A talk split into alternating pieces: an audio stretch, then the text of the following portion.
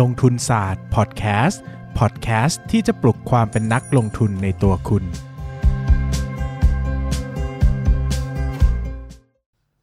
สวัสดีครับ ยินดีต้อนรับเข้าสู่รายการลงทุนศาสตร์พอดแคสต์รายการที่จะชวนทุกคนมาพัฒนาความรู้ด้านการเงินและการลงทุนไปด้วยกัน ก็กลับมาอีกแล้วนะครับ ช่วงนี้จัดบ่อยเพราะต้องขายของนะฮะสำนักพิมพ์บอกว่าว่ายนะครับช่วยจัดบ่อยๆหน่อยนะ เพราะว่ายอดขายมาจากพอดแคสต์เยอะมากๆนะครับก็อาได้ครับเดี๋ยวจะขายนะครับเดี๋ยวขาดทุนนะเดี๋ยวหมดตัวนะครับก็ช่วยๆกันขายช่วยกันซื้อด้วยนะนะครับวันนี้ครับมาพูดเกี่ยวกับเรื่องที่ผมอยากพูดมานานมากแล้วนะครับแต่แต่ก่อนเนี่ยจะแบบไม่ค่อยกล้าพูดเพราะว่าอยู่ในวงการ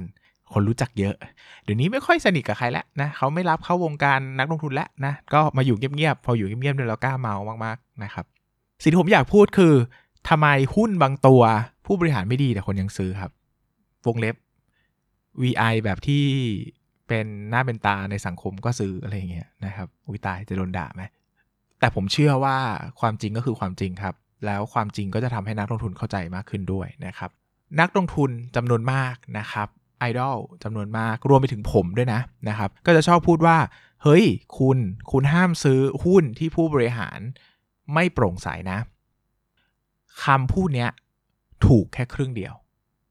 ซึ่งไม่มีใครบอกคุณหรอก เพราะมันดูไม่ดี มันดูแบบมึงก็เลวเหมือนกันเงี้ยนะครับ แต่สิ่งที่อธิบายที่ถูกต้องก็คือว่า เราจะไม่ซื้อหุ้นที่ผู้บริหารไม่โปร่งใส และพยายามจะเอาเปรียบเรา แต่มันจะมีหุ้นบางประเภทที่ผู้บริหารไม่โปร่งใส แต่เขาไม่ได้เอาเปรียบนักลงทุน เขาเอาเปรียบคนอื่น แบบนี้นะครับนักลงทุนบางคนเห็นก็จะหลับตาข้างหนึ่งแล้วยอมซื้อก็ได้ะนะครับ แบบนี้คืออะไรครับยกตัวอย่างก่อนนะครับ เวลาเราเจอความไม่โปร่งใสอ่าเอาเอาเริ่มต้น 101 ก่อน ผู้บริหารไม่โปร่งใสเนี่ยก็มีหลายสิ่งหลายอย่างมาก เช่นนะครับ คุณมีการดำเนินธุรกิจแปลก นะครับ มีการตั้งบริษัทลูกขึ้นมาระดมทุนนะครับ เอาเงินไปใช้นะ มีการให้กู้ยืมกันเองในกิจการในบริษัทนะครับ กรรมการกู้ยืมเงินไม่คืน กรรมการเอาเงินบริษัทไปสร้างหอพักสร้างคอนโดสร้างบ้านอยู่ซื้อรถใหม่พวกนี้นะครับ อ่านอ่านไปเดี๋ยวก็เจอครับ ถ้าขยันอ่านหมายเหตุประกอบงบการเงินอาจจะผิดไปเรื่อยๆนะครับ บริษัทแปลกๆอะเดี๋ยวก็เจอนะของนี้เรื่องธรรมดาครับ ผมผมเจอจนผมไม่รู้สึกตื่นเต้นอะ่ะ ผมรู้สึกว่า เออ มันก็เขาก็ธรรมดานะครับ บางคนก็จ้างดาลงดารามาแล้วก็มาปาร์ตี้กันอะไรอย่างเงี้ยนะครับ มันก็ก็ผมไม่ได้บอกว่าเป็นสิ่งที่ถูกนะ แต่ผมก็บอกว่ามันก็มีคนทำแบบเนี้ย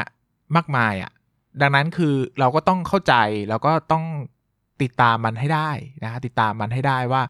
สิ่งเหล่านี้เนี่ยเราจะรับมือกับมันยังไงในฐานะ เป็นนักลงทุนนะครับ ซึ่งผมก็จะพูดว่าเวลาเราเจอผู้บริหารไม่โปร่งใสเนี่ยสิ่งแรกสิ่งสำคัญที่สุดเลยนะ เราต้องถามก่อนว่าไอ้ความไม่โปร่งใสของเขาเนี่ยมันเป็นความไม่โปร่งใสที่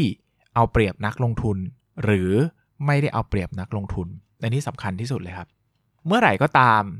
80%นะของความไม่โปร่งใสเนี่ยเกิดจากการพยายามจะเอาเปรียบนักลงทุน เช่นนะครับ เช่นเอ่อ ปันหุ้นง่ายสุดเลยปันหุ้นนะครับเอาเงินในกิจการไปซื้อสินทรัพย์ที่ราคาแพงเกินไป แล้วเอาตังทองเข้ากระเป๋าตัวเองแบบนี้มันก็คือการไซฟอนเนาะใช่ไหมมันก็คือการไซฟอน มันก็ทำให้ภาพลักษณ์ของผู้บริหารไม่ดี เพราะว่าเขาพยายามจะกินเงินจากกระเป๋าเราอะนะครับดังนั้นเนี่ยเวลาเจอความไม่โปร่งใสใดๆเนี่ยตั้งคำถามก่อนว่าใครเสียประโยชน์นะครับถ้าเราเสียประโยชน์เนี่ยอันเนี้ยห้ามยุ่งเด็ดขาด ดังนั้นเนี่ยนักลงทุนส่วนใหญ่นะครับนักลงทุนระดับตำนานไอดอลทั้งหลายทั้งแหล่หรือว่านักเขียนหนังสือทั้งไทยทั้งเทศก็จะบอกว่าเฮ้ยคุณอย่าไปยุ่งกับบริษัทที่ไม่โปร่งใส เพราะว่าผมเข้าใจนะ พูดจริงๆผมเข้าใจเพราะว่าเวลาคุณเขียนหนังสืออะคุณก็คิดว่าคนเขียนคนอ่านหนังสือของคุณอะอาจจะไม่ได้เก่งหรือไม่ได้เป็นเอ็กซ์เพรสมากถูกปะถ้าคุณเขียนหนังสือให้คนที่เก่งเท่าๆคุณอ่านคุณจะเขียนทำไมวะเขาไม่อ่านหนังสือคุณหรอกถูกปะดังนั้นน่ะเขาก็จะมองว่ามือใหม่แยกไม่ออกหรอกว่า ความไม่โปร่งใสแบบใดอะพอรับได้ ความไม่โปร่งใสแบบใดอะรับไม่ได้เลยอะไรเงี้ยนะครับดังนั้นเนี่ยเขาก็จะรวมไปรวมๆเลยว่ารับไม่ได้นะ ถ้าไม่โปร่งใสก็คือไม่ควรยุ่งอ่าอย่างนี้ใช่ไหมแต่ มันก็มีความไม่โปร่งใสบางแบบ ที่จริงๆ ไม่ได้ส่งผลเสียมาถึงตัวนักลงทุนเอง แต่ส่งผลเสียไปถึงบางสิ่งบางอย่าง แล้วเราอาจจะต้องตั้งคำถามว่า moral set หรือว่าระบบคุณธรรมศีลธรรมในจิตใจเราเนี่ยมันเอื้อต่อการจะลงทุนในหุ้นนี้ไหมทั้งทั้งที่คุณรู้อยู่แล้วว่า สิ่งที่ทำเนี่ยมันส่งผลเสียต่ออะไรบางอย่างอยู่ คุณจะสแตนยืนอยู่ข้างความถูกต้อง หรือว่าคุณจะหลับตาข้างหนึ่งแล้วคุณก็จะเลือก เอาเงินตรงหน้ามานะครับ ยกตัวอย่างเช่น บริษัทที่คุณทำธุรกิจอยู่นั้นทำลายสิ่งแวดล้อม คนแถวๆนั้น โอ้โห ขยะเหม็นมากลำคลองเน่า แต่กำไรมหาศาล เพราะอะไรครับ เพราะต้นทุนต่ำไง คุณไม่ต้องระบบ ไม่ต้องบำบัดน้ำเสีย ไม่ต้องทำอะไรเลย เททิ้งลงทะเลลงแม่น้ำอย่างเดียวเลย คุณร่ำรวยกำไรโตไม่หยุดหุ้นขึ้น5เด้ง10 เด้งอะ moral set ในใจคุณต้องตั้งคำถามแล้วว่า คุณยังจะยืนอยู่กับหุ้นแบบนี้ไหมอะคุณซื้อได้ไหมว่าเงินที่คุณได้รับมาเนี่ยมันเกิดจากความชิบหายไวป่วงของคนแถวนั้นอะเออ ซึ่งนักลงทุนหลายคนก็ซื้อนะ ผมก็เห็นหลายคนก็สื่อลงทุนกันเป็นเรื่องปกติ ทั้งนั้นที่ทุกคนก็รู้ มีใครไม่รู้หรออยู่ในวงการนี้อ่านก็รู้รู้และอ่าน เห็นภาพทำหรือว่าเห็นข่าวก็รู้แล้วว่า สิ่งที่เขาทำอยู่เนี่ยเป็นปัญหานะครับ หรือว่าเอ่อธุรกิจผูกขาด แต่ทำคุณภาพต่ำเกินมาตรฐาน แต่ไม่แคร์เพราะผูกขาดอะ่ะ ก็ทำงานแบบห่วยๆก็ได้ ให้ลูกค้าลูกค้าก็ต้องใช้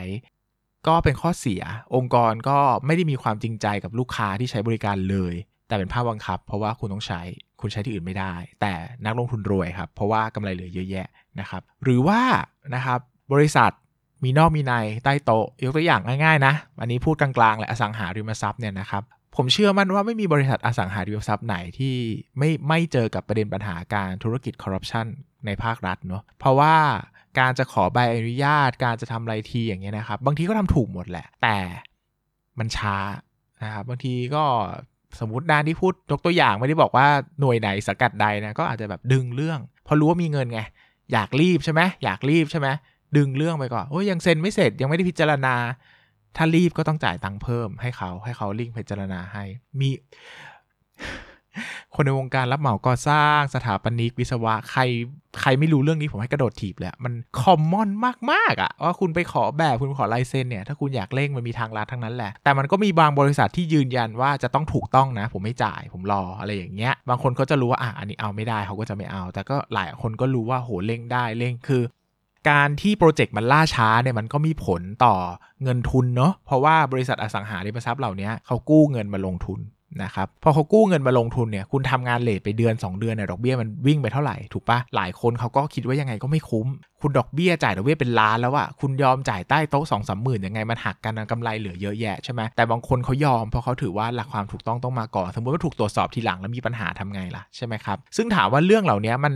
มันเขา ซิกแซกอาจจะเป็นผลดีต่อเราก็ได้ถูกปะเราก็ได้กำไรมากขึ้นเพราะว่าไม่ต้องไปเสียเวลารอนาน แต่ผมตอบไม่ได้ว่าสิ่งเหล่านี้ถูกหรือผิดนะ เพราะว่ามันขึ้นอยู่กับความคำว่า moral set ในใจของคุณอะว่าศีลธรรมที่คุณตั้งไว้อะไอ้คำว่าถูกว่าผิดอะมันตั้งอยู่ตรงไหนอะแถวไหนอะเข้าใจไหมเออบางทีคนเราแต่ละคนมองว่าเรื่องถูกถูกกฎหมายก็ไม่ได้แปลว่าถูกต้องเนาะผิดกฎหมายก็ไม่ได้แปลว่าผิดยกตัวอย่างง่าย ๆ นะ เช่น เอ่อคุณขับรถเร็วเลยเกินกำหนดเนี้ยผมเชื่อว่าคนเกินครึ่งประเทศเคยขับรถเร็วเกินกำหนดโดยโดยยกตัวอย่างเช่น แบบขึ้นสะพาน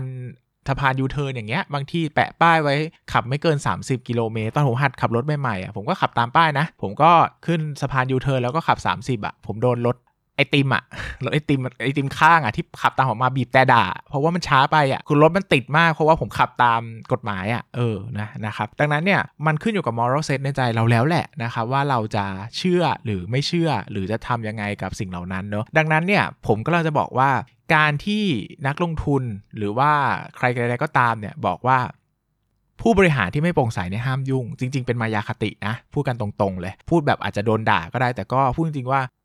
บริษัทขนาดใหญ่เนี่ยคลีนยากนะ คุณต้องเข้าใจว่ามันองค์คาพยพมันเยอะแยะจำนวนมาก บางทีตัวหัวอาจจะไม่ได้อยากซิกแซกแต่คนข้างล่างจะซิกแซกเนี่ยบางทีมันก็ตอบยากมากนะครับ หรือว่ามันเกิดเหตุเพศภัยในองค์กรเนี่ยดังนั้นเนี่ยสิ่งสำคัญคือคุณไม่ใช่การ absolutely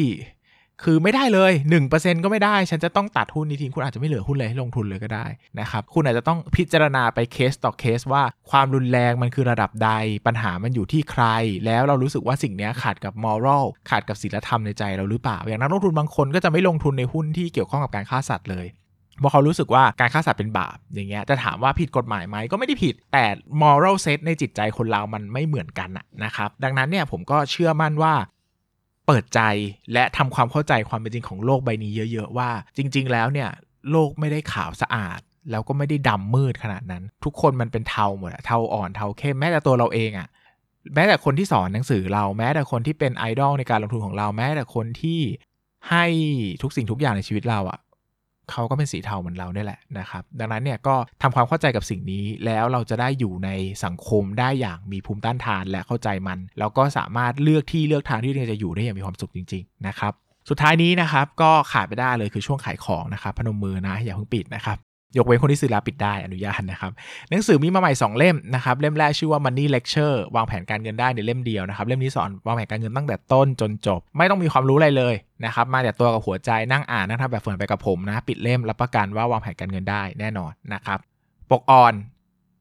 300ปกแข็ง 600 นะครับ ลด 10%ก็จะเหลือ 270 กับ 540 แต่ส่งฟรีนะครับ ราคาในนี้รวมทุกอย่าง ปกแข็งได้อะไร ได้ปกแข็งและยังได้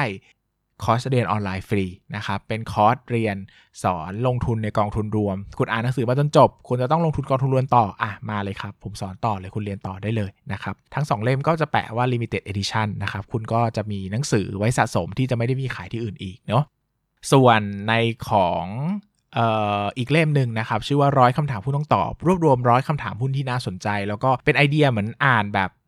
อ่านทีละคำถามทีละคำถามสะสมไปเรื่อยๆนะครับก็ผมเชื่อมั่นว่าก็จะให้ไอเดียอะไรใหม่ๆ กับนักลงทุนได้ดีนะครับมือใหม่ก็อ่านได้ มือเก่าก็อ่านได้ มือกลางอ่านได้ ผมเชื่อมั่นว่ามีประโยชน์มาก แล้วพอมันเป็นมันเป็นคำถามสั้นๆอะมันไม่จำเป็นต้องรู้ทุกอย่างไปหมดไงมันรู้แค่ประเด็นนั้นก็ได้ถ้าคุณสงสัยคุณก็เสิร์ชหาข้อมูลเพิ่มเติมนิดเดียวคุณก็เข้าใจแล้วนะครับเป็นร้อยคำถามที่ผมคั้นมาว่ามีประโยชน์จริงๆนะผมแนะนำนะครับเอ่อเล่มนี้มัน 400 กว่าหน้าเนอะมันก็จะราคาอยู่ที่ 500 บาทนะครับ ปกอ่อน 500 ปกแข็ง 1,000 นะครับ ปกอ่อนลดแล้วก็จะเหลือ 450 ปกแข็งลดแล้วก็จะเหลือ 900 นะครับโอ้ยทำไมต่างกัน 2 เท่านะครับ เพราะว่าปกแข็งมีแถมคอร์สเรียนออนไลน์ฟรี วิธีประเมินมูลค่าหุ้นค้าปลีกโดยละเอียด โดยละเอียดคือโดยละเอียดจริงๆนะครับ พร้อมกรณีกรณีศึกษาจริงนะครับ 60 นาทีผมคิดว่า 500 ที่เพิ่มขึ้นกับคอร์สเรียนฟรี 60 นาทีเนี่ยสมเหตุสมผลนะครับ ถ้าผมขายแยกผมขายเป็นพันนะคอร์สเนี้ยผมเชื่อว่าขายได้นะครับ วันนี้พิเศษสุดนะครับก็ 500สำหรับคนที่สนับสนุนผมในการการทำความฝันในการเป็นนักเขียนต่อไปนะครับ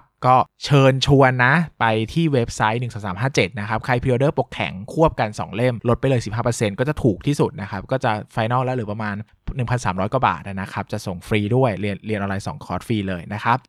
ซื้อที่ไหนได้บ้างนะครับ ก็เข้าไปดูข้อมูลได้ที่เพจลงทุนศาสตร์เพจสำนักพิมพ์ 1357 ง่ายสุดครับ เข้าไปที่เว็บ 13357 ได้เลยนะครับ ก็จะมีข้อมูลโดยละเอียดทั้งหมดนะครับ ผมพูดบีบรีฟเนาะจริงๆมันยาวมากนะครับ ก็เรียนเชิญทุกคนที่สนใจนะครับ ไปหาซื้ออ่านกันได้นะครับ ก็สนับสนุนความฝันของผมในการเป็นนักเขียนนะครับ ผมจะได้มีเงินไปเขียนหนังสือนิยงนิยายที่ขายไม่ค่อยดีต่อเนาะเอาเงินเอาเงินทองจากการขายหนังสือหุ้นไปทำสำนักพิมพ์อื่นๆต่อนะครับ วันนี้ก็ขอบคุณทุกคนมากเลยครับ สวัสดีครับ อย่าลืมกดติดตามลงทุนศาสตร์ในช่องทางพอดแคสต์เพลเยอร์ที่คุณใช้ แล้วกลับมาปลุกความเป็นนักลงทุนกันใหม่ในลงทุนศาสตร์พอดแคสต์